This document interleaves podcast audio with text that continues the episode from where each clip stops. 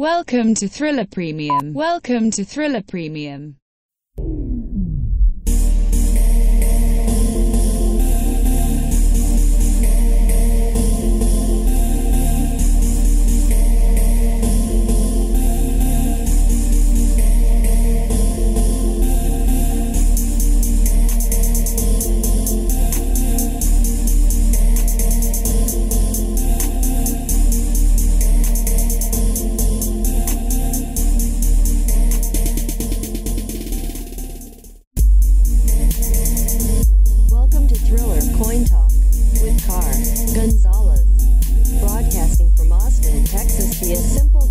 Supported by listeners like you.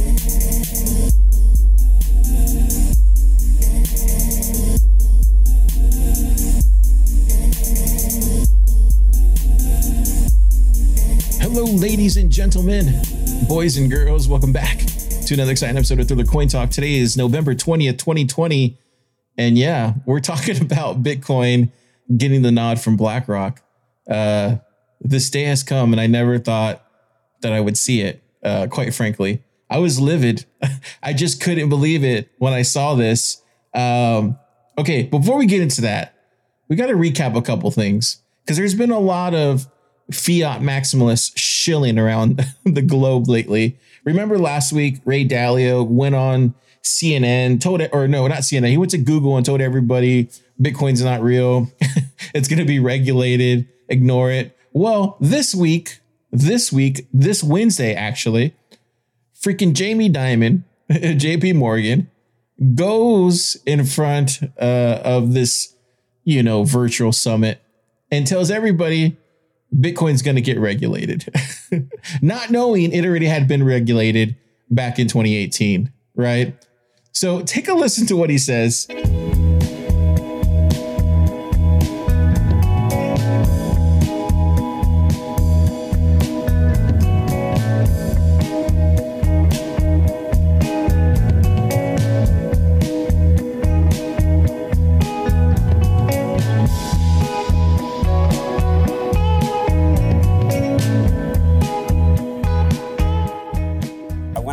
Directly about it. It's this conversation actually that you and I probably began, frankly, 3 or 4 years ago. I asked you about Bitcoin, if you remember. We were on a stage together. And back then you said, I believe that you were not a believer in Bitcoin. I think you're worried that the government might not allow Bitcoin, but that you were a fan of cryptocurrency. It appears you've changed your mind. They want to know why. Walk us through what happened. I don't know if I've changed my mind. We use the blockchain. We have the JP Morgan coin, which is a dollar-backed blockchain. You can move the money, split it into little pieces, go with information. So we're a believer in that. We're a believer in cryptocurrency properly regulated and properly backed. Bitcoin is kind of different, and that's not my cup of tea. And I don't want to make news in this particular thing. I'm not really interested in Bitcoin. I'm interested in properly structured AML, KYC, helping people do things cheaply. The blockchain itself will be critical to letting people move money around the world cheaper. Right. That will absolutely be critical, and we're at the forefront of that. We always support the blockchain, by the way. That was never part of the Bitcoin comment. So I appreciate the point you're making, but just to make the distinction, so you have not changed your position on Bitcoin. Back then, I remember you thought that the government wouldn't, because it wasn't regulated, you thought properly. And I don't know if you ever thought it could be properly regulated. That was the argument against it. Are you in the same place? My experience with the government is they can regulate whatever they want when they feel like it. And, Bitcoin is worth $200 billion, something like that. If it gets bigger and bigger and bigger, it will be regulated.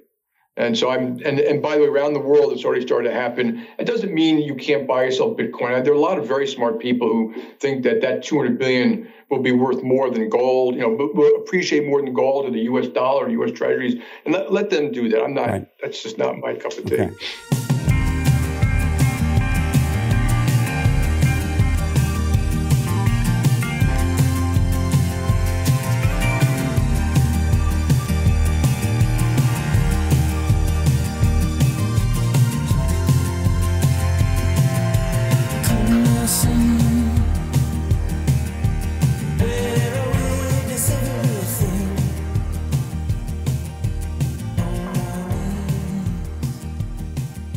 Jamie, what are you doing?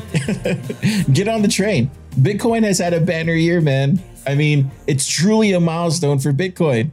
We went through a freaking pandemic and we came out the other side looking way better than we did before it. Get with the program, Jamie. Come on. I couldn't believe it when I saw that. It was literally seeing a person who is completely ignorant to technology and doesn't understand how Bitcoin works. It really upset me. It upset me more than Ray Dalio last week. My heart was broken then, but I was upset this time. Well, lo and behold, guess what happened? Well, BlackRock is what happened, right? And we kind of knew because MicroStrategy bought $500 million worth of Bitcoin. So we kind of knew that, hey, BlackRock owns a portion of MicroStrategy. We kind of knew that, right? There had been a lot of talk about that in the Bitcoin space, but the CEO of MicroStrategy, Michael Saylor, never came out and said that BlackRock was cool with what he was doing, right? Like no one, he went in like a dozen interviews and not a single one of them. I don't even think Pomp asked him if BlackRock was okay with it, right? Because they owned a portion of MicroStrategy. So this left us questioning, and it was not really mentioned, right? But we kind of thought, well, maybe let's just wait and see. Well, lo and behold, what happens now? Take a listen.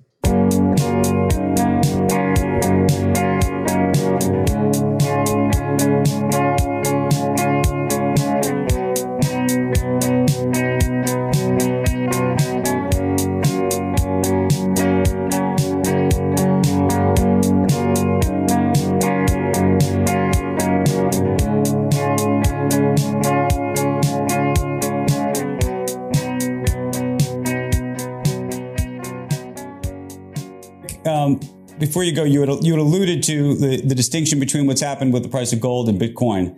And you said that you think it's moving towards Bitcoin. Is that a long-term trend? Does that mean you're a Bitcoin bull? I asked because we had talked to Jamie Dimon earlier this week, who, despite JP Morgan supporting crypto in a very big way, and actually Bitcoin to some degree, on Bitcoin itself, he seemed to think it's still very possible if it ever really reaches escape velocity, and maybe it's getting closer as it passes $18,000 per Bitcoin, that the government actually would try to regulate it. So, Andrew, I mean, I think cryptocurrency is here to stay. And I think it is a durable, and you've seen the central banks that have talked about digital currencies. I think digital currency and the receptivity, particularly millennials' receptivity of technology and cryptocurrency is real. Digital payment systems is real. So I think Bitcoin is here to stay. I think, you know, am I a Bitcoin bull? I mean, I don't do a lot of it or virtually any of it in my portfolios, my corporate portfolios, my business portfolios. But do I think it is probably, it's hard to say, is it worth the price it's trading at today? But do I think it's a durable mechanism that do I think will take the place of gold to a large extent? Yeah, I do, because it's so much more functional than passing a bar of gold around. And by the way, the tracking.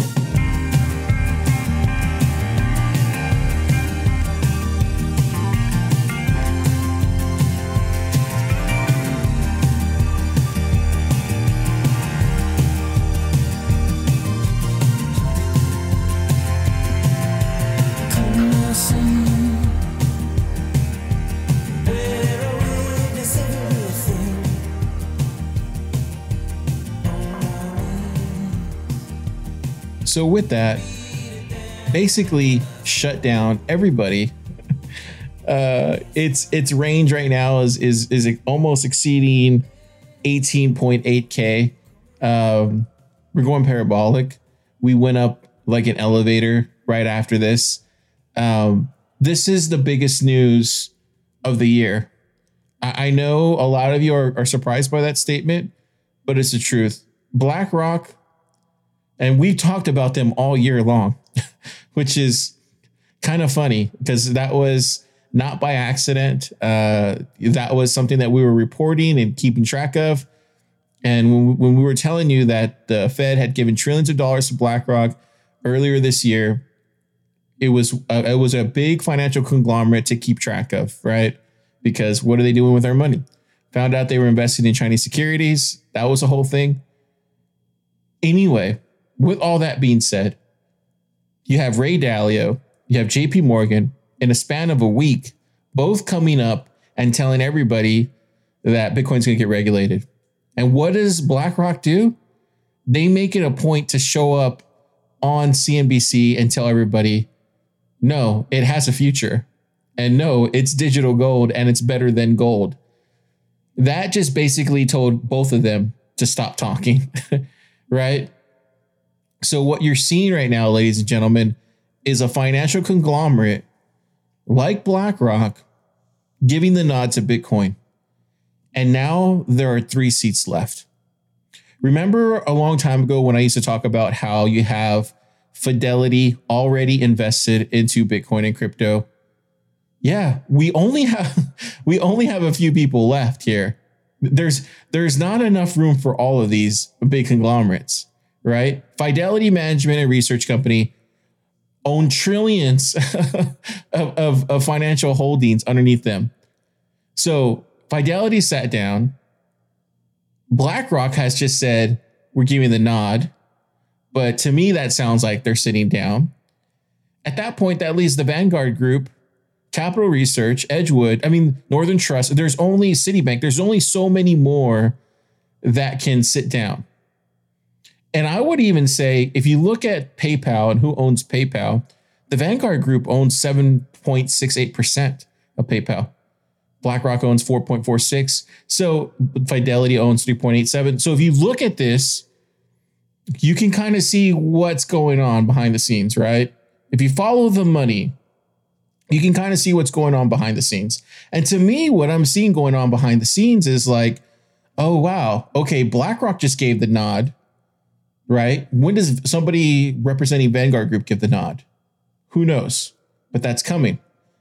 Now, I want to talk about the price, but I think I'm going to save that for Coin Talk because there's a chart I want to talk about. There's a lot there. I really want to focus on this here for a second because I think this is really important. This is a big deal. Again, I'm going to say this. This is a big deal. This is something that we've been waiting for so long, validation. And I hate to say it, like, it's kind of sad because you see how corrupt the world really is when you have the biggest financial conglomerate saying that they're giving the nod to Bitcoin, and then everybody in crypto Twitter and everybody in the crypto YouTube space, including myself, is like, yay, yay. It's bittersweet at the same time, right? But at the same time, it does give people like myself, people like you who are holding Bitcoin, relief, right? If BlackRock would have came out today and say, yes, we're anti-Bitcoin, yes, it's going to be regulated, I would have been a little bit more scared. I would have been like, okay, this is not good, right? This is not a good thing, right? What do we do from here? And start looking at how we're going to wiggle around here, because that's a big conglomerate saying no. And then it's possible they're saying no just because they want to, not tell anybody they're buying it. But I'm realizing now as we move forward, you're seeing a division between fiat maximalists and this new age of digital assets, right? And I would even call them maximalists. I would just say people that are looking towards the future, and then people are trying to keep it the same. And you're starting to see that happen here with money. I think JP Morgan will get on board. I think it's just a matter of time. Goldman Sachs already is on board, quite frankly. If you look at what was just announced today, Brian Brooks, one of my favorite people in the entire world, this year, he's like the beacon of light that keeps shining in this inevitable decentralized watchtower that I'm looking at from a distance, and he's pointing the way forward. Guess what he announced today? He announced that he's proposing a rule preventing national banks from discriminating against businesses based on factors other than risk. Basically, that means that cryptocurrency firms and money services businesses that have trouble accessing banking services, no more.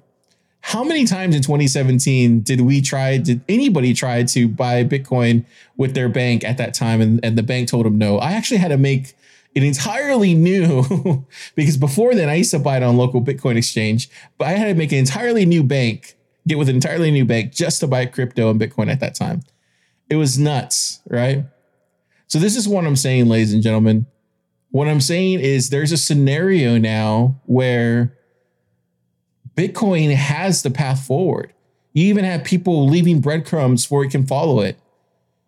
And this leads me to probably the biggest thing that I really don't want to talk about. I really hate talking about this because I don't want to talk about things that have nothing to do with Bitcoin or crypto. But as we move forward here in December and January, I need to start getting you to realize what's ahead, because this is going to come very fast. And we knew this was happening. We knew there was going to be a dump. We just didn't know where. And I think I kind of figured that out today. Before I get into that, though, I'm going to let you listen to Mike Novogratz, the biggest Bitcoin bull in the space. He went on He went on CNN today. This is how big Bitcoin has gotten. He went on CNN to talk about Bitcoin, which is crazy. It's CNN. like, what's going on? It doesn't make any sense. It's like your local news talking about Bitcoin. Anyway, it probably will show up tonight. Who knows? Take a listen to Mike Novogratz on CNN.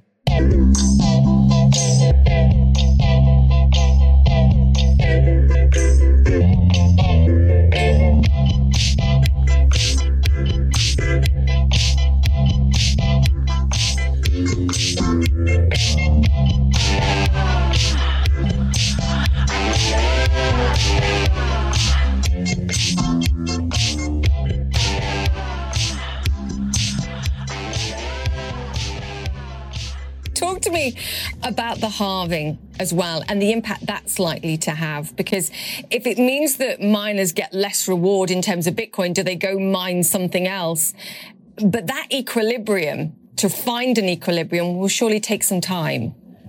Well, listen, the technical side of it is really simple. It's just less selling pressure, right? So there are miners have less coins to sell, and so less supply.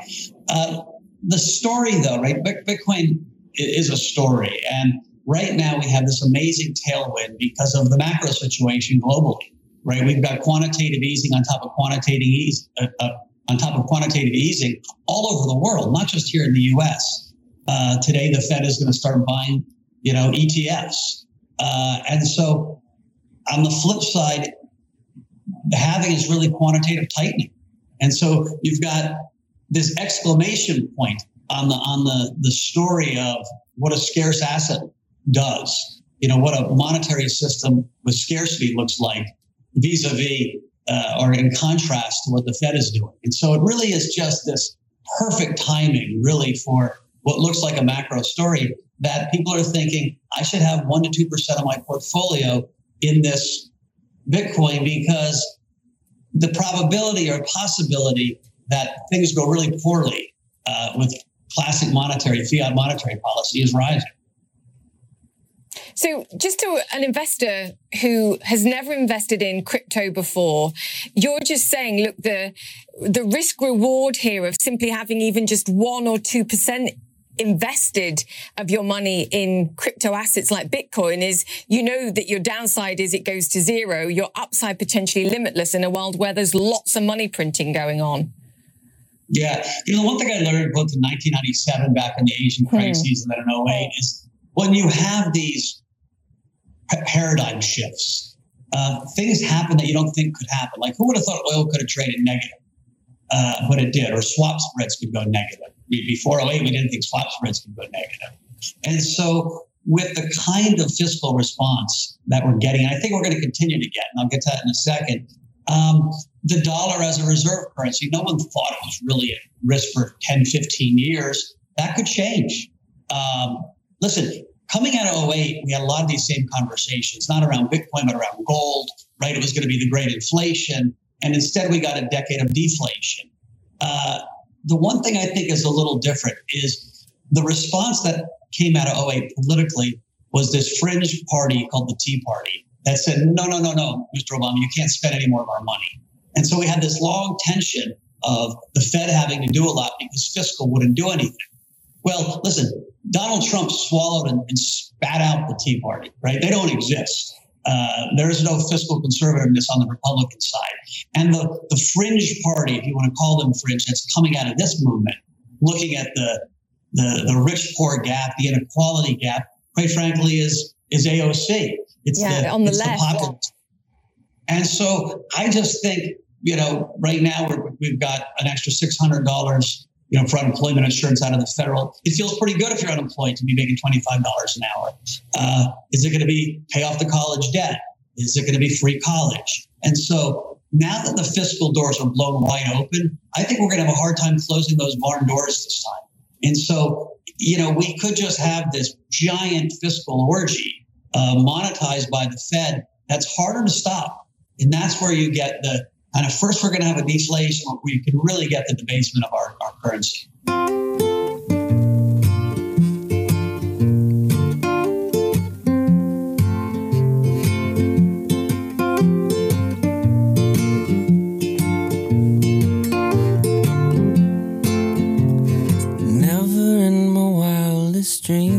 So I want to bring up something, and I bring this up because I want to get you to understand what's going on behind the scenes. I'm not trying to bring you down after giving you great news today. I really just want you to be ahead of the curve when it comes to everything that you're trying to do out there. That's my job, right? It's that simple. It was announced this week, actually, yesterday, that what the Fed is doing, injecting liquidity the way it has been since the pandemic started here on March 12th. The Treasury is looking to force the Fed to shut down those key programs at the end of the year. Yeah, party over.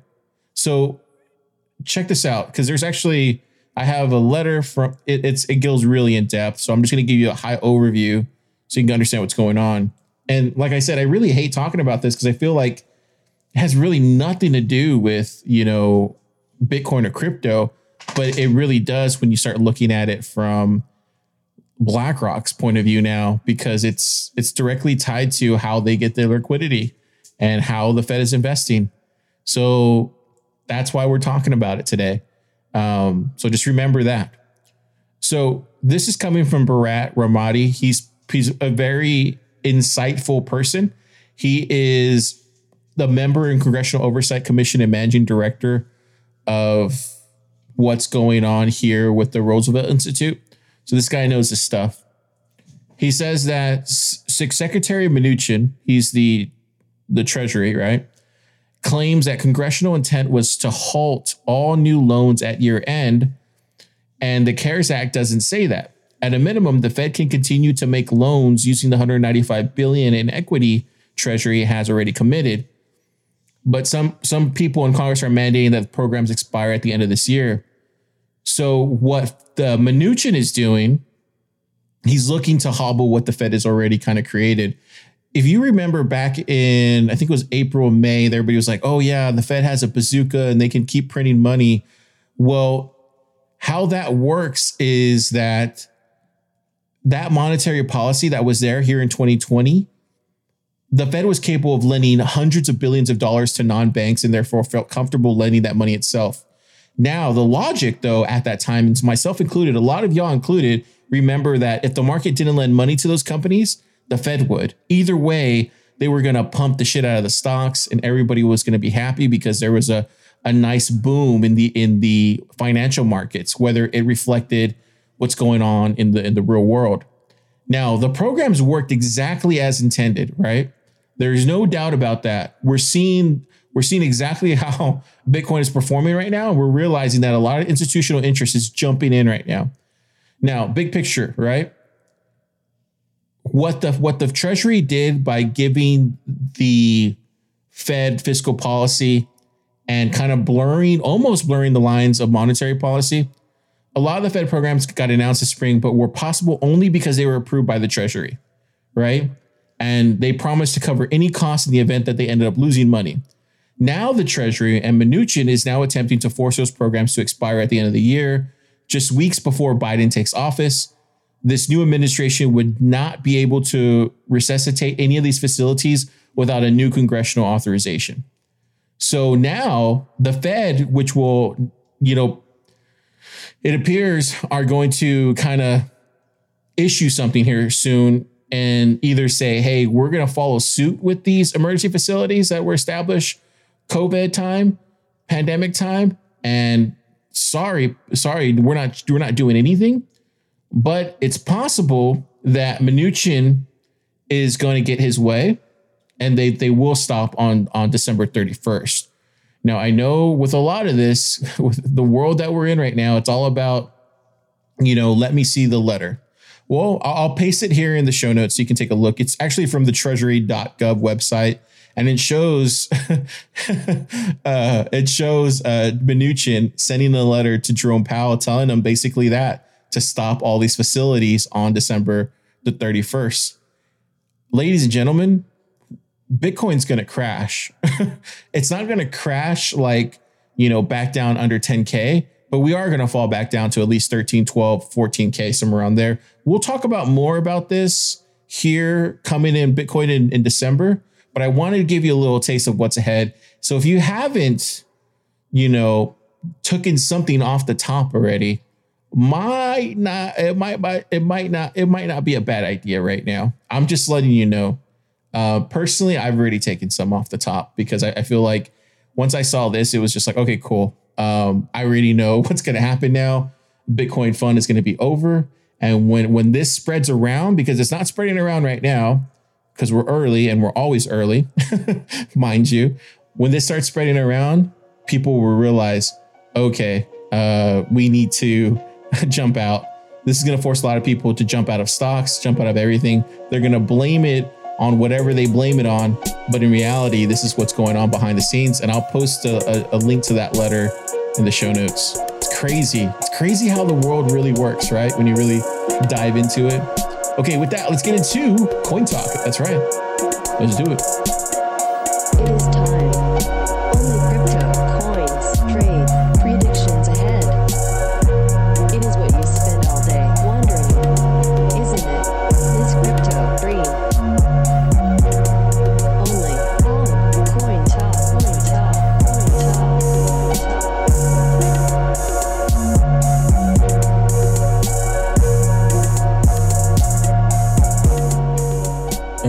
Ladies and gentlemen, it's time for Coin Talk, my favorite part of the day. Yours too, I'm sure. But before we get into that, we got to talk about just a couple things. I love talking Bitcoin and crypto, probably better than anybody. Today, I literally was getting phone calls from all over the place. Friends, family of friends, old coworkers. It was a great day. Everybody was wanting to know what I thought was going to happen with Bitcoin.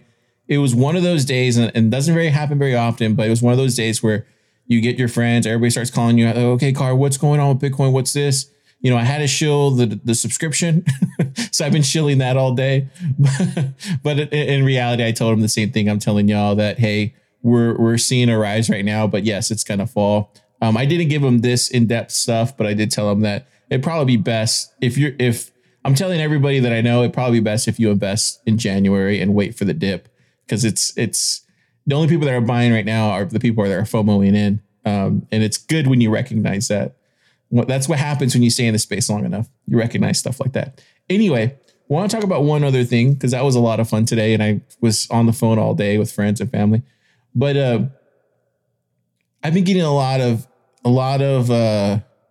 emails from many different people, from men, from women, of all nationalities, right? Because this is a worldwide podcast, right?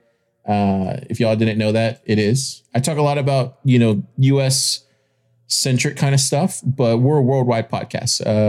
I think some of the podcasts that I listen to that are, Bitcoin or crypto related, they tend to focus too much on what's going on with the states. And I try to make sure that we're covering everything around the world, right? Just so you can get a good global view. That's why we talk a lot about China and what's going on there.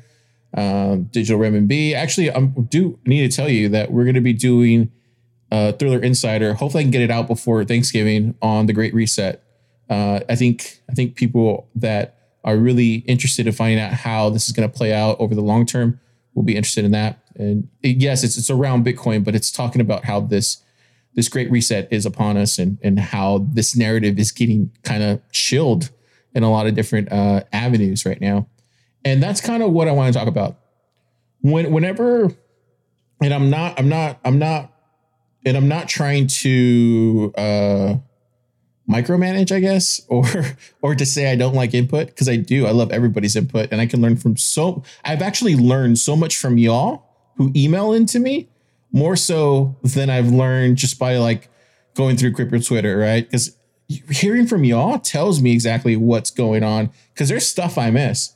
That's why I love our Telegram. Like, so many people are constantly like putting stuff in there, and it's usually stuff I don't even know of, or they'll PM me, you know, on Telegram and say, "Hey, check this out. Did you hear about?" I'm like, dude, post that in our chat, like share that with everybody. Right.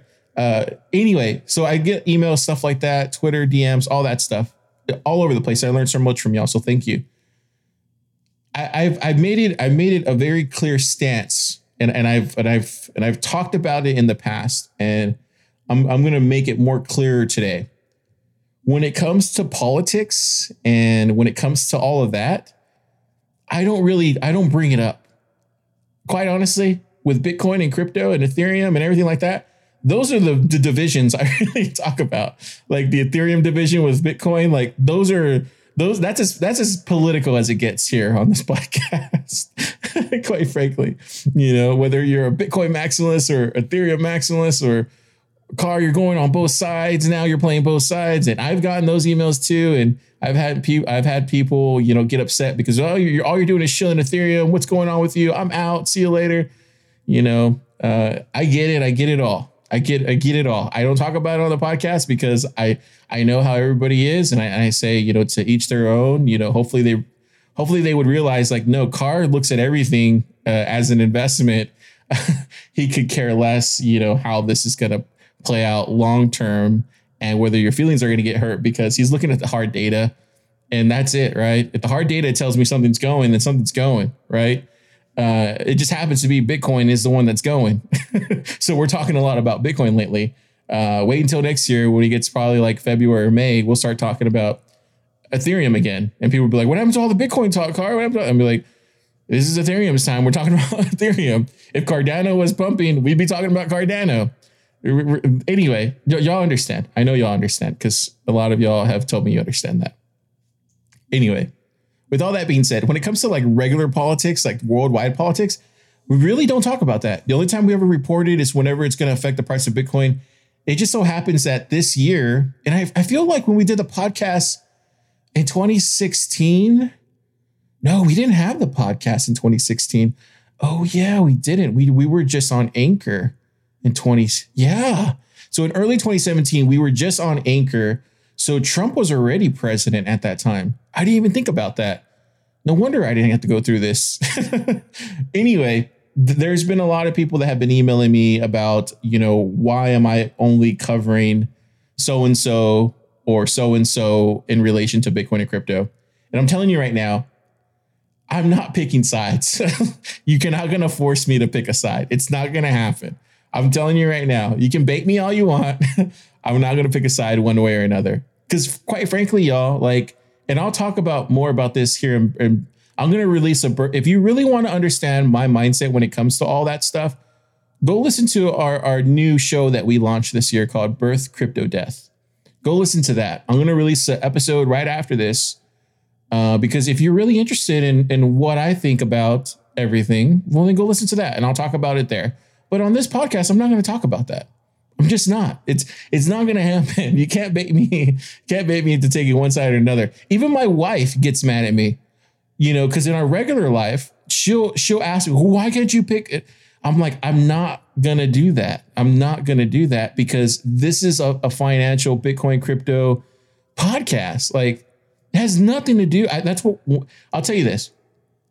When I used to be a listener of podcasts, and I still do, but when I used to be a heavy listener of podcasts back in the day, I used to hate it when people would talk about politics and I'd be listening to like a tech podcast or I'd be listening to a sports podcast. It would bug the crap out of me. And then therefore you get an opinion of that person and their politics, and you either agree with them or you disagree with them, or potentially you get infuriated and then you unsubscribe. That's not what I'm trying to do here. You know, quite frankly, I want everybody to stay subscribed, right? It's been such a magical time right now for Bitcoin and crypto that for the first time in probably 4 years, we've finally been able to keep afloat. Like this podcast, we've been afloat for a couple months now, and it's great. Like, you know, one day we'll be profitable. But for the longest time, we were just never like, you know, staying afloat because it takes a lot of money to run this podcast. It might not seem like it. It might seem like we're working with interns like Javier and Jorge, but I'm telling you, like it does take money to run this podcast. It's a pretty expensive podcast. Anyway, we got a new mic too. Anyway, what I'm trying to say is, yeah, I'm not going to pick politics, guys. I'm just not. I know everybody wants me to, and I get it. And I know right now is such one of those years, man. I get it. One of those years where it's just like, you know, it's just a troubling year for all of us, myself included, right? I might talk about how much, you know, Bitcoin I made this year and all that, but you know, at what cost, right? So it's one of those things where like, yeah, I'll get personal on Birth Crypto Death. I will, because that's a behind the scenes podcast. Like if you want to know my inside life on everything, like what I do, what's my favorite drink or something, like go listen to that Birth Crypto Death and you can hear all that stuff. Find out more about what Carr is, what he does. And if there's interest there, then cool. Like that's awesome. That's cool. People are wanting to get to know me better. That's cool. But if you want to stick to facts and hard data and my research and analytical mind and focus primarily on Bitcoin and crypto, I'm the guy for that. And don't worry about politics. I'm not going to talk about it. You know, I could care less. I'm going to focus on Bitcoin and crypto. And that's going to be where we're headed with this podcast, with this subscription. So quit baiting me via email. Let's stick to everything else. And if you want to get my insight into all that, I don't know why you would want to, because I feel like everybody has an opinion already. And it's like, it's already, I don't know. But some people are interested in that. If you are Birth Crypto Death, that's the show for you. It's free. There's a link in the show notes. Click on it and you can listen to all that stuff. And quite frankly, like I honestly think like to make these, and this is not coming from me. There's somebody wiser than me, to make financial moves and to live out a very, or to seek out, I should say, to seek out a prosperous life. And when it comes to how you see financial markets and where everything's headed, you can't be stuck in the politic game of life, right? Because there's always going to be that around you. If you want to be prosperous in life, you really have to set that aside and move forward with how to make your best investments. And sometimes those investments, and it's not an apolitical stance or not, it's literally saying like, no, this is where I want to be in my future. This is what it's going to take me to get there. And this is how I want to invest it, right? And you can have that path and that could lead you there without taking a stance on politics, right? So that's what I will just say. I'll leave you with that and kind of think about that, because I think what keeps a lot of us, you see, and this is going to be a hot take, so people are not going to like, but I think what keeps a lot of us, no, I'll save that for Birth Crypto. No, I'll save that for that podcast. Anyways, follow suit with what you believe in, follow suit with what you think are your tried and true investments and go with that. But yeah, I would say there's always going to be this around you. And then I told you from the beginning, this is going to be one of the worst decades in history. I started off the first episode of this year telling you this could be the worst decade in history. And you're still asking me to pick a side. I'm not going to pick a side. Not on this podcast. Not going to happen. So I'm telling you, it's only going to get worse from here. And I mean this with like all sincerity and love. Okay. With that, let's get into, oh wait, we got to roll this disclaimer because old SEC chairman, what's his name? I already forgot his name. He hasn't even been gone that long. Jay Clayton. I'll never forget his name. He's out. The guy is out. He's leaving already. He's packing up, going to go for Turkey Day and everything. He's out. So we gotta roll the disclaimer one more time. Remember, Thriller Podcast does not give financial advice. You cannot have the future, even if you can.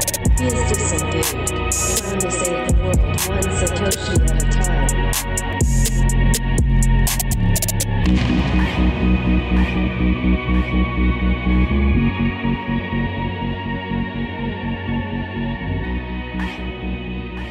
Man, I love talking Bitcoin.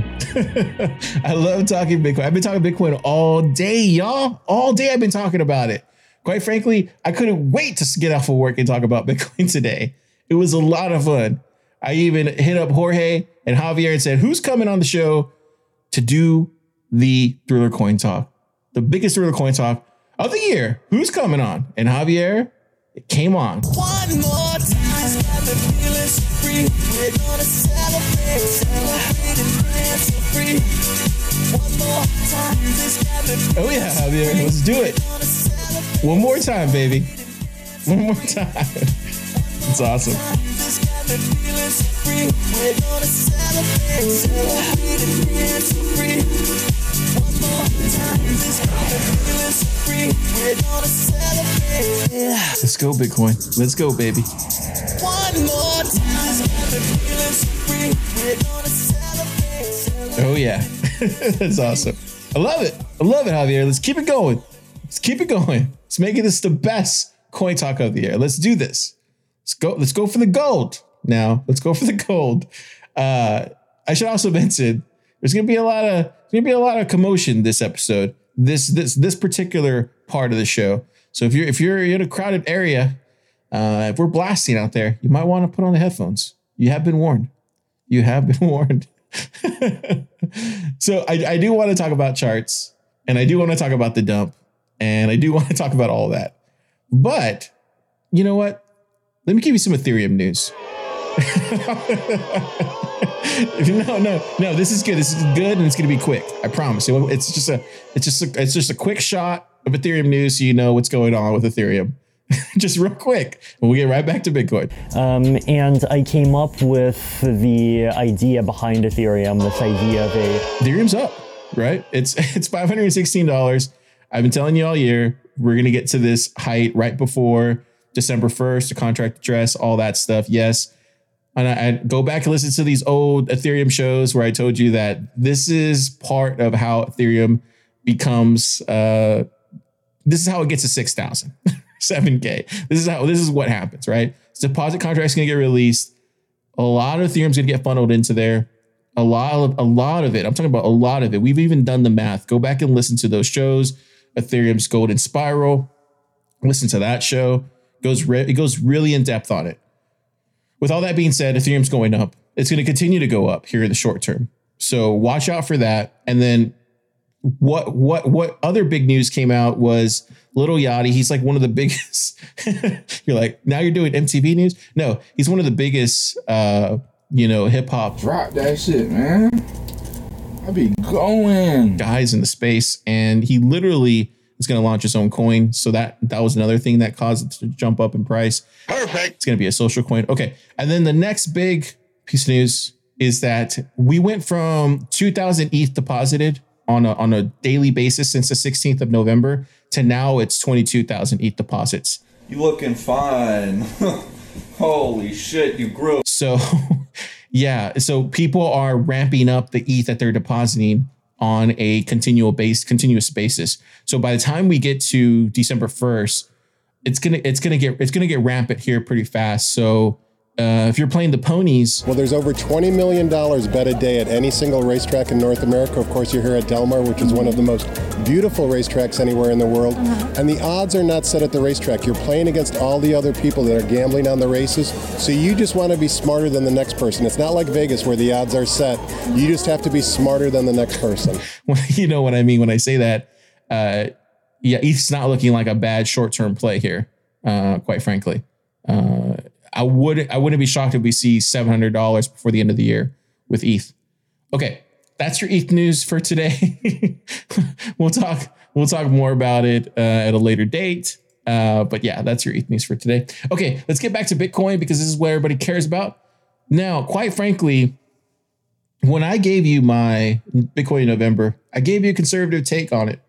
I wasn't trying to be one of those crazy people that gives you like a crazy, price on what Bitcoin was going to be. I said 17K. And I said, this is where I see it.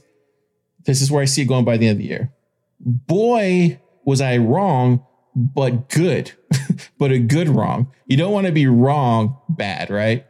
I didn't want to say we're going to get to 30K and we don't get there. That's just dumb. And investing it in Bitcoin. Now, we've blown past 17K. We're at 18.9 right now. And it looks like we're going to cross 19K. And I think if we keep going in this trajectory, ladies and gentlemen, we could be touching 20K by Sunday. Yeah, I think that's a possibility. We look at Trading Shot's chart. It's looking like that's a bigger possibility. He actually thinks, and this is kind of cool, he actually thinks we're actually going to see what looks like a little dip here for the weekend, but we're going to maintain this $1,900 level for the weekend. And then he doesn't see us hitting over 20 until Thanksgiving. This is what Trading Shot's going, and quite frankly, who knows, they're pretty right often, more times than not than they're wrong, right? So if this is what I'm thinking now, because my initial headspace was like, okay, December 7th through the 15th, this is where I'm seeing the run up to 21K. I'm going to go ahead and keep that. I'm not going to take that back because I do think we're going to see a run up from I do think we're going to see, all-time highs between that range. There's no way I'm a week late. I'm sticking with my guns, ladies and gentlemen, but Trading Shot is seeing it a week early. And if you remember, that's what I told you. I think I had said that in Bitcoin November. I said, we're going to see a massive spike. If we're going to see a spike, it's going to happen between December 7th through the 15th. This is when we'll see the spike into either 20K or 17K at that time. That's what I said, right? I'm still sticking with that. I think we are going to see that. Now, with all that being said, I definitely think that we are going to get a dump. I do think that's going to happen. I think we are going to get a dump. Now, when that happens, it's really hard. It's really hard to tell you. That's why I've already pulled. I realized like I'd rather be safe. Let me tell you just from my point of view, right? Because that's all I can give you. When Bitcoin went up to 20K the last time in 2017, 2018, I didn't pull. I didn't. I waited. I waited like a dummy, right? And one of my biggest regrets was not pulling. And so what I did is this time I didn't pull all my Bitcoin, but I pulled the amount that I knew that I was going to sell. And I already had planned. I told you I had planned this back in October. Back in September, I was going to pull a certain amount of my Bitcoin holdings. And that was just going to be, my fun money to spend for the holidays, my fun money to help my family, like stuff like that. Right. And I was totally cool with everything. I went ahead and did that this week. And quite frankly, I don't see why there's people out there telling you not to do that. Like, solidify those gains. Because quite frankly, when we get to January, and let's say hypothetically, this thing falls through with Mnuchin and he's able to drop all those facilities for the Fed. That's a risk. Like, that's a big risk. If that happens, then you're going to see a lot of stocks fall. You're going to see the markets, appropriate what they think is, stronger holdings, maybe move to cash. That's just going to happen naturally. We saw that happen on March 12th. So that was another reason too, where I was like, okay, I think this is it. This is where I'm going to pull it. And quite frankly, it's not that I don't want to pull at 20K. It's just that I told myself that 17K is where I'm going to pull from. So I've already done all of the like math of how much I was going to pull and how much is going to be at that time. And yeah, I've already done that. So I'm cool with it. I pulled at 18. So that's even better. Right. So I was like, okay, cool. I'm cool with that. It's probably going to run to 20K by Sunday. right? Or maybe it'll wait until Thanksgiving, like Trading Shot is saying. And then if I pull then, like, cool, but what if it doesn't, right? What if I'm too early or not too early? What if I'm too late by then, right? What if Thanksgiving comes and there's a big old dump right before Thanksgiving? If you remember back in 2018, that's exactly what happened. We dumped right before Thanksgiving. So yeah, I'm just saying, like, I'm not trying to scare you. I'm not trying to do any of that. I'm just trying to make sure that you know that there is going to be a dump. And when people say there's not going to be, that's just hopium. Bitcoin always goes down.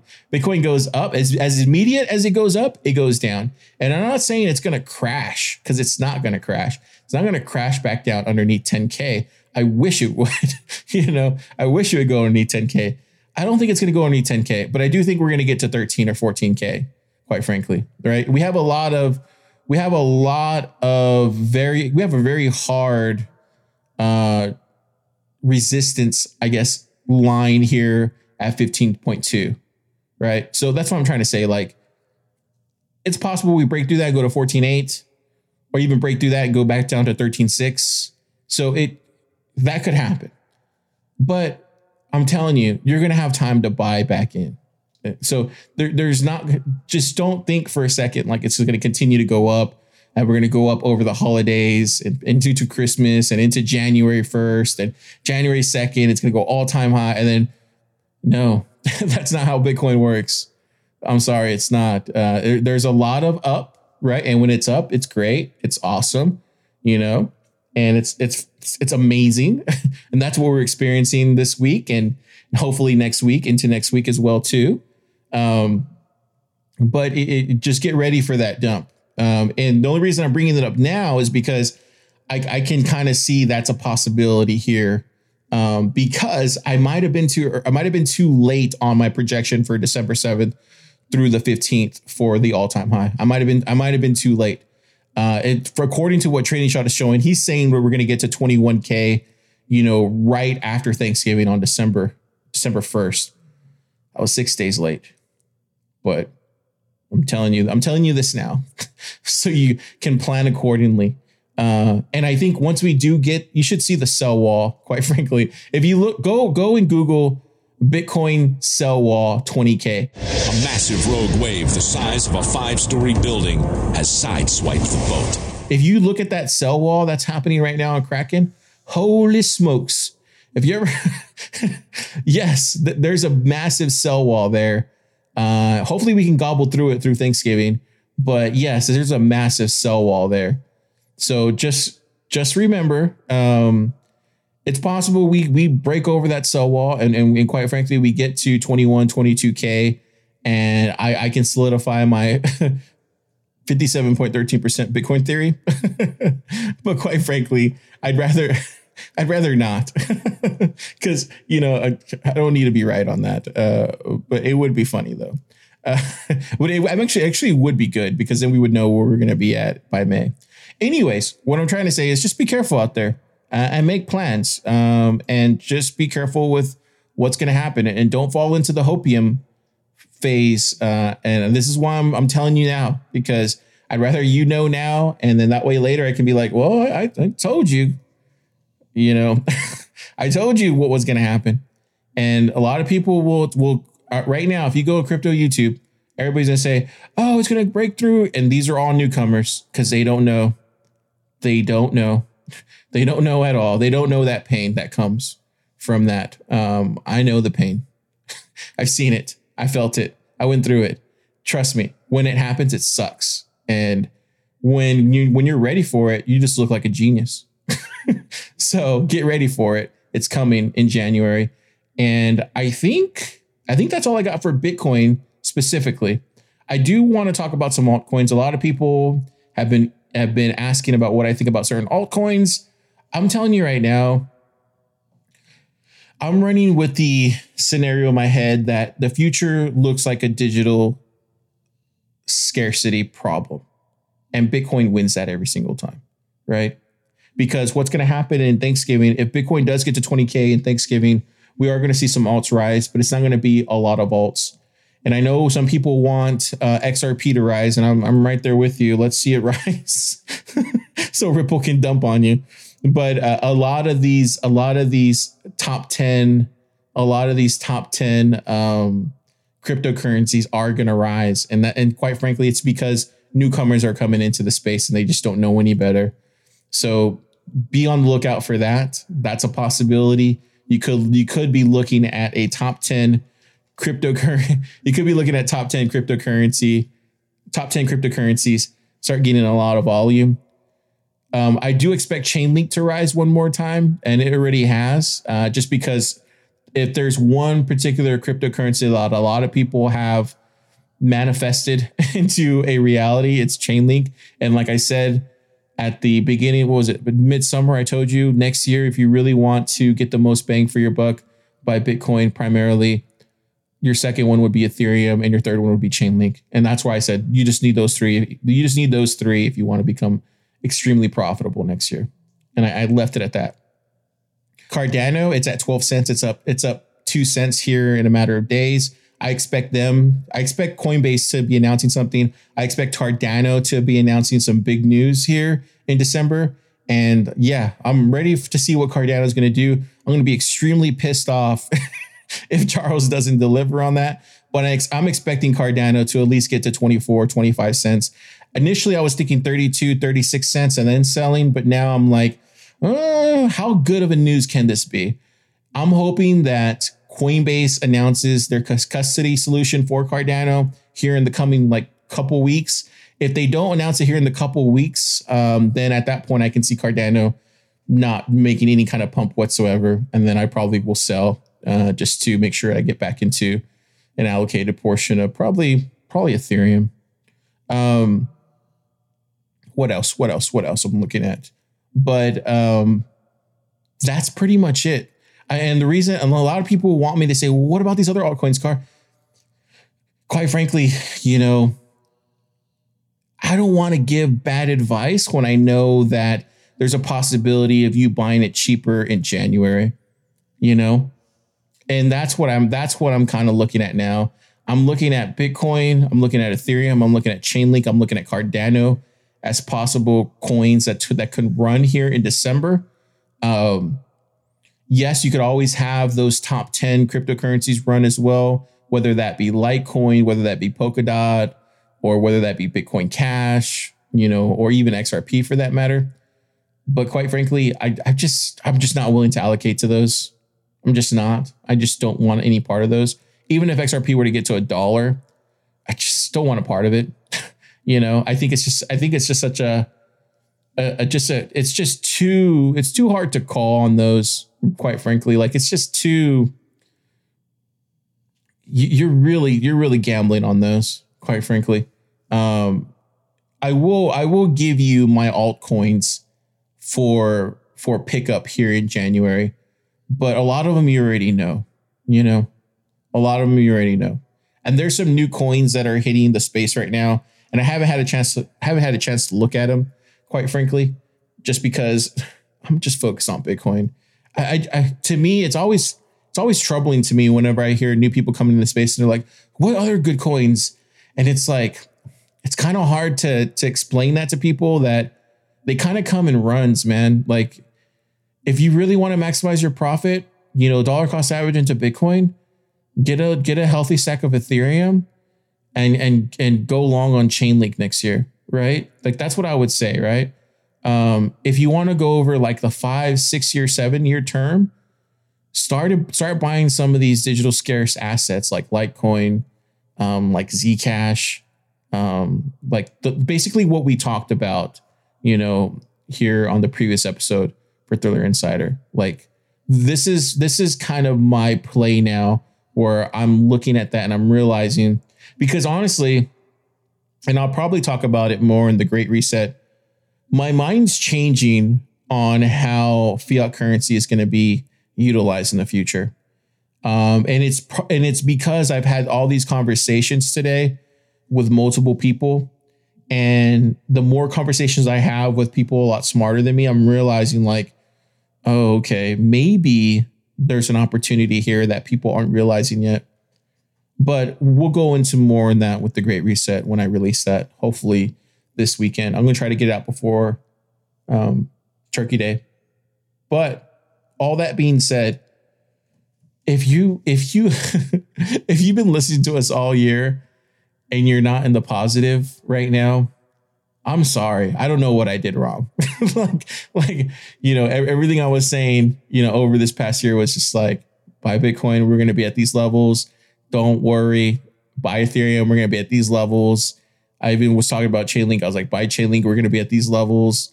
Buy Cardano, we're going to be at these levels. That's one. So far, I've already hit 3 out of 4. Right. So I'm waiting for the fourth one. The fourth one's Cardano, quite frankly.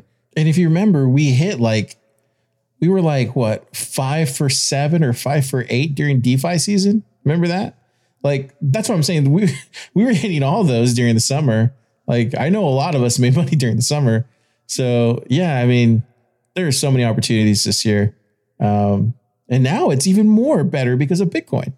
After that, it's kind of like, wow, how many more do you want me to give you? Quite frankly, I'm like, man, this is not easy stuff. You know what really grinds my gears?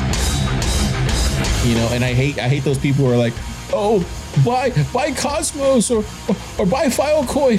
Oh, those are guaranteed returns. I'm like, what are you talking about? There's nothing guaranteed about Cosmos. Their lead developer just left 2 months ago. Are you an idiot? Like, yes, coin can go up because all rise with Bitcoin, but that is not a smart investment. Like, do a speck of research. Quite frankly, I would invest into Tezos before I invest into Cosmos. And that's not saying much about Tezos, right? And so it's like, people aren't doing any research, and when they give this advice, it's like, what are they talking about? I see it on crypto YouTube all the time, and I'm like, what are you doing telling people to buy your bags for? Like, that's just wrong. At least whenever I talk about other cryptos besides Bitcoin, I'm giving you exact proof of what's going to happen. Look at this, look at this, look at this. Like, these are verifiable dates. These are things that people have said, not just coming from the project, but coming from other people outside of the project. So that's where I'm just kind of like, so I see these other people promoting these coins and I'm like, what are you doing giving bad advice? Like, that's just wrong. That's just absolute wrong.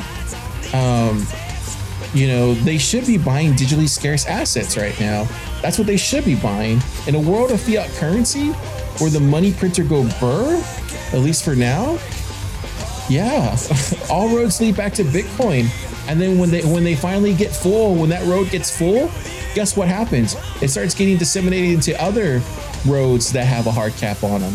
And guess what those hard cap cryptocurrencies are? That's what I'm saying, ladies and gentlemen. I might be early on that, but I'm not wrong.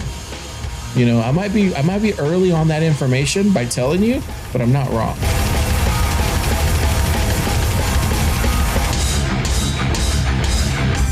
People is what grinds my gears, Tom. Grinds my gears. It grinds my gears. And, I would love to go on anybody's Bitcoin podcast and defend that, because they'll look at me like I'm crazy, right? I'm already kind of ostracized from the rest of the Bitcoin crypto space. They don't look or talk to Carr. Carr scares them, right? He's an independent person. He scares them, right? He's somebody that doesn't follow the lines and shills tokens and shills companies and shills books that he's selling. Like, no, the only thing I'm shilling is my podcast, and I'm dead accurate. So, that's the only thing I'm shilling is my podcast. And my happens to be, when you look into it, my interests align perfectly with my listeners. Yeah. Go Bitcoin. Okay, with that, let's get on to the end of the show.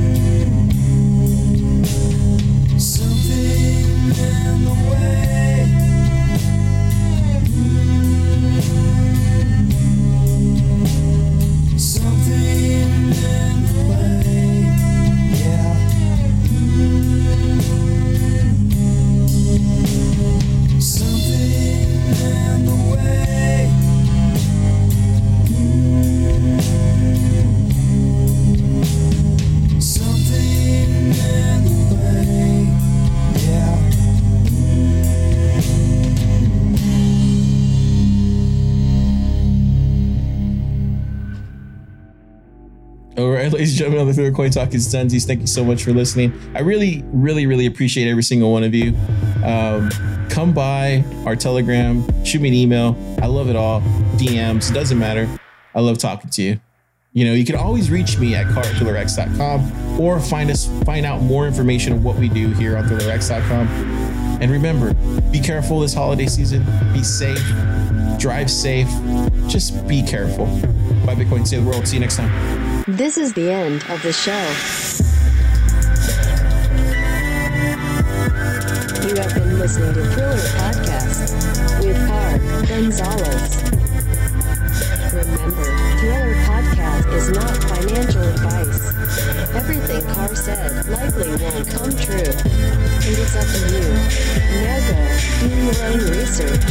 Listen to other dudes that start their name with crypto, and not Carr. And remember, buy Bitcoin and save the world, one Satoshi at a time.